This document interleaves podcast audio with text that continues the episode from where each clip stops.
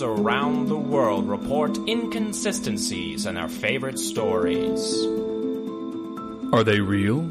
Or just a result of having way too much time on your hands? The internet searches for answers on Suck My Fan Theory.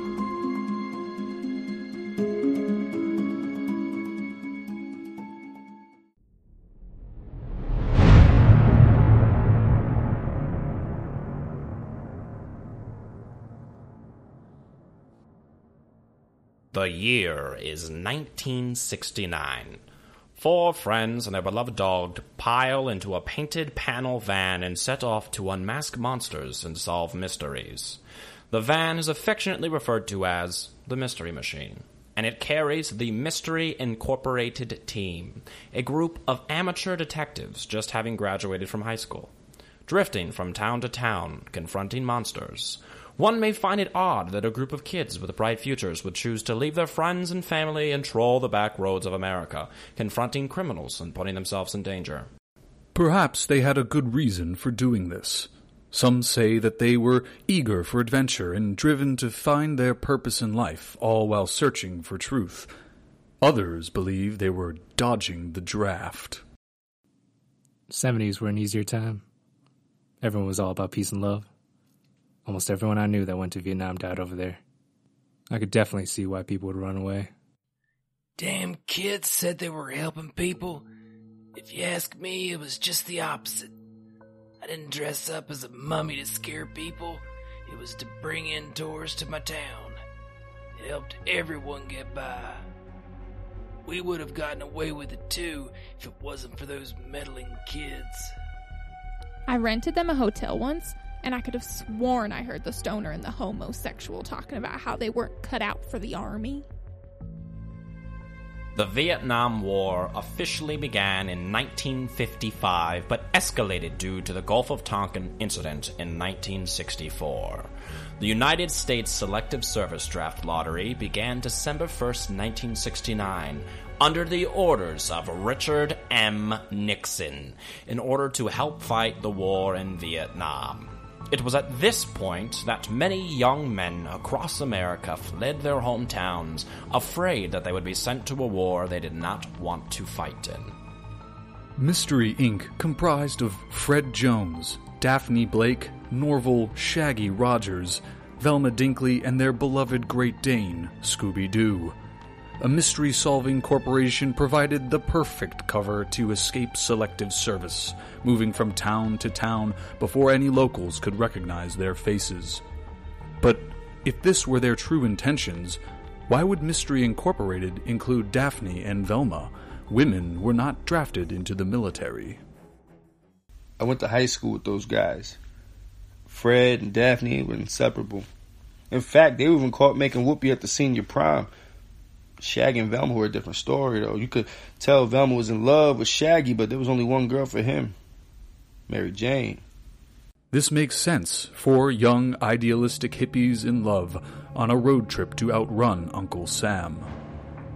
Consider their van, the Mystery Machine. It was the vehicle of choice for many free love types, which you could readily see parked on the curb of Haight Ashbury.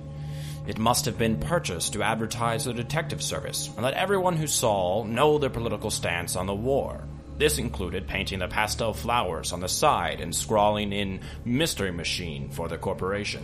The paint job portrayed the group as a bunch of peace loving hippies. This would have been the case if they had been the original owners of the vehicle. A newly unearthed document actually proves that the title was transferred to Fred from Flash Flanagan, the long haired, hammer and sickle loving former folk sensation, famous for his protest anthem, Come On, Think This Through. Come on, think this through. This war ain't cool. We got some work to do now. Come on, think this through. This war ain't cool. We need some help from you now. Come right into view. I see you pretending you got the answers. You're not fooling me, cause I can't see the way you laugh and banter. After his one hit wonder, the only work he could find was touring with an anti war band in an old blue, green, and orange van with their name emblazoned on the side The Mystery Kids. A van made specifically for a group of youths railing against the establishment of Richard M. Nixon. The Mystery Machine made the would be draft dodgers all too conspicuous. If you were trying to evade the draft, why would you make yourself so blatantly obvious? Unless they weren't draft dodgers, but they wanted people to think they were. Newly obtained documents show doctors provided medical clearance to both Fred and Norville. Fred, suffering from bone spurs, and Norville, suffering from glaucoma, both would have been unfit to serve in the United States military. Why would they need to dodge the draft?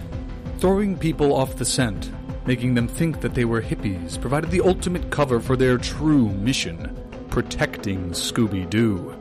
While claiming to uncover mysteries, they were actually concealing government secrets. Well, you see, I was in my barn one night. Saw the craziest thing. Some sort of space doohickey I thought was a Mitchell. Crashed through my weather vane and damn near took my roof off. I tell you what, swear to God I saw two little brown puppies come running out of some metal contraption. Couple days later, some men in black suits came and took it all away. Yup, I done told everyone up at the diner, but no one believed me. They said I must have been licking the back of toads to get high again. Well, heck, sometimes I don't even believe me. All I knows is nothing will grow where that dang thing done crashed. Of course, one simple eyewitness is not enough to cast doubt on the canine's origin. That is, until you consider that neither Scooby nor Scrappy Doo have ever been able to provide legitimate birth records. It's common knowledge that all dogs go to heaven, but where do they come from when they were never born? At the height of the Cold War, the threat of communism replaced the boogeyman as the monster under everyone's bed. Nikita Khrushchev and his horde of sadistic, savage scientists attempted to genetically create a whole number of nightmarish creatures. We have asked a Soviet era Russian expert to help us examine the claim that Scooby and Scrappy Doo are the results of these tests. Professor Who TF Cares is the chair of DeVry University's Cold War Studies Department. He is an expert on the scientific breakthroughs of this period. Botanist Ilya Ivanovich really led a Soviet scientific community that engaged in many very taboo, very risky cross species experiments. This included half gorilla, half human soldiers, two headed snakes, and intelligent animals smart enough to think like humans. It is also well known that they used animals for space travel to test the effects orbit had on biology before sending humans. In 1960, they sent two dogs, Belka and Strelka, into space, and they were the first ever Earthborn creatures to fly into space and return alive. Now, where have we seen walking, talking, intelligent dogs before? It is conceivable that two rogue experiments, grown in Soviet Russia testing facilities, could have escaped captivity and made their way to America. Professor T.F. cares. Oh, yes, two sentient, talking dogs could have totally flown a spacecraft from Russia and crash landed on a farm. Only for four teenagers to find them and hide them from the US government by solving mysteries. That's undoubtedly what happened. The first documented accounts of Scooby Doo began exactly two months after the Apollo 11 lunar landing. Could the Soviets, desperate to keep up in the space race, have sent their two best and brightest on a mission to space? A mission that was doomed to fail. It is believed that Scooby and Scrappy are actually Belka and Strelka, the two beings on the planet with the most spaceflight experience. To avoid a suicide mission to the moon, they stole a spacecraft and piloted it to the only place that wouldn't willingly give up two Soviet assets. When the CIA caught wind of this potential source of intelligence, they turned their eye upon their own people, scouring the land for clues as, as to the whereabouts of the two dogs.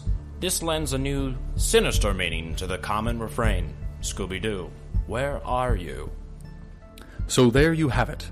The classic tale of a creator's attempts to play God backfiring when their creation escapes their control.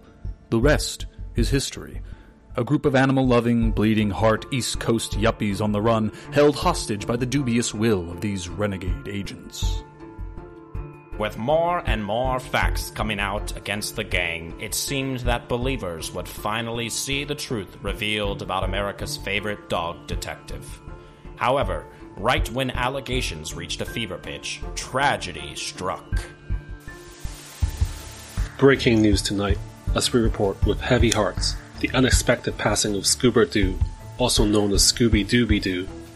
Although details are still emerging at this time, authorities have confirmed that Scooby was found unresponsive earlier today in his Calabasas home. News of this shocking event has traveled quickly around the world. After this came an outpouring of sympathy for Scooby and the gang. Passing away at three years, ten months, and nine days old, 27 in dog years, he became the latest member of the infamous 27 Club, joining close friends Janis Joplin, Jimi Hendrix, and Jim Morrison. Devotees came out in droves, blinded by sadness and nostalgia, to canonize this far from perfect pup. It became very unpopular to speak unfavorably of him, and so his critics were silenced. But over the decades, those out there seeking the truth have not forgotten. They have not stopped fighting, never stopped searching, and never stopped asking, Scooby Dooby Doo, who are you?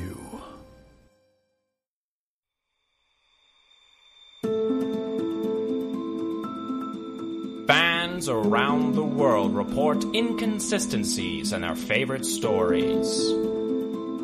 Are they real? Or just a result of having way too much time on your hands? Join us next time as we continue to search for answers on Suck My Fan Theory.